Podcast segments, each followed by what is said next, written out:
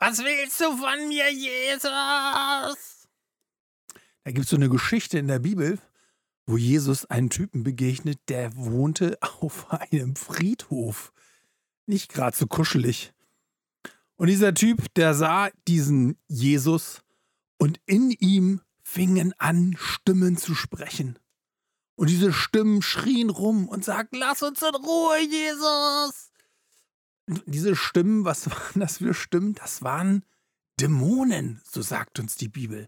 Irgendwelche komischen Geister, fiese Spirits, die in diesem Typen wohnten und rumflogen und rumflimmerten und ihn dazu brachten, Dinge zu tun, die er eigentlich gar nicht tun wollte.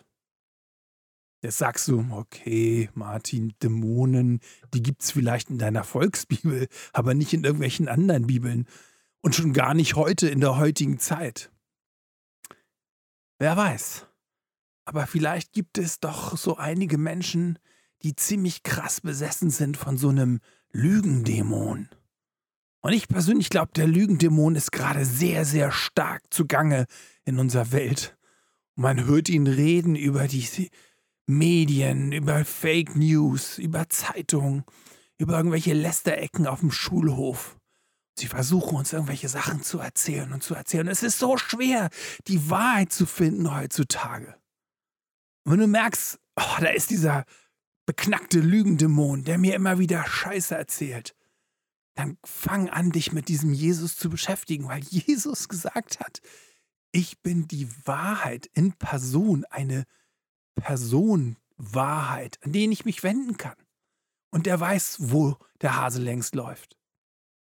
Oder da gibt es auch zum Beispiel diesen komischen äh, Krankheitsdämon, ja, der durch Corona plötzlich Karriere macht und wir haben alle Angst vor der Krankheit und haben Angst vor Corona. Natürlich, man muss Angst und Respekt vor dieser beknackten Krankheit haben.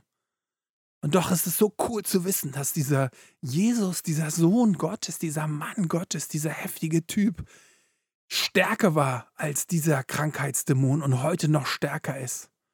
Und dass da, wo Krankheit ist, da, wo, wo Krankheit uns Angst macht und zu uns redet, dass er mit seiner Stimme, mit seiner Wahrheit und mit seiner Gegenwart, mit seiner Präsenz diesen Dämon in uns bezwingen kann, ihn herausdrängen, herausschmeißen kann aus unserem Leben.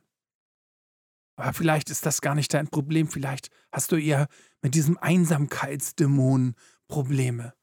Dass du dich immer wieder einsam fühlst und anfängst nur noch mit dir selber zu reden. Du hängst da in deiner Bude im Lockdown und weißt nicht so richtig, wo kann ich hingehen, mit wem kann ich reden hey, Jesus ist stärker als dieser Einsamkeitsdämon. Er ist da, er ist bei dir, Mann.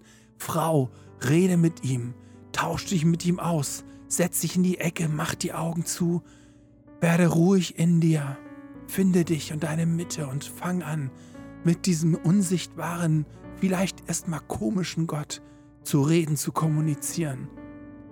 Und dann wirst du feststellen, er ist da er ist da und du musst nicht mehr länger einsam sein. Jesus hat die Power, unsere Dämonen zu besiegen. Und was auch immer in dir ist und dich zu Dingen bringt, die du eigentlich nicht tun willst, wende dich an ihn. Er ist stärker.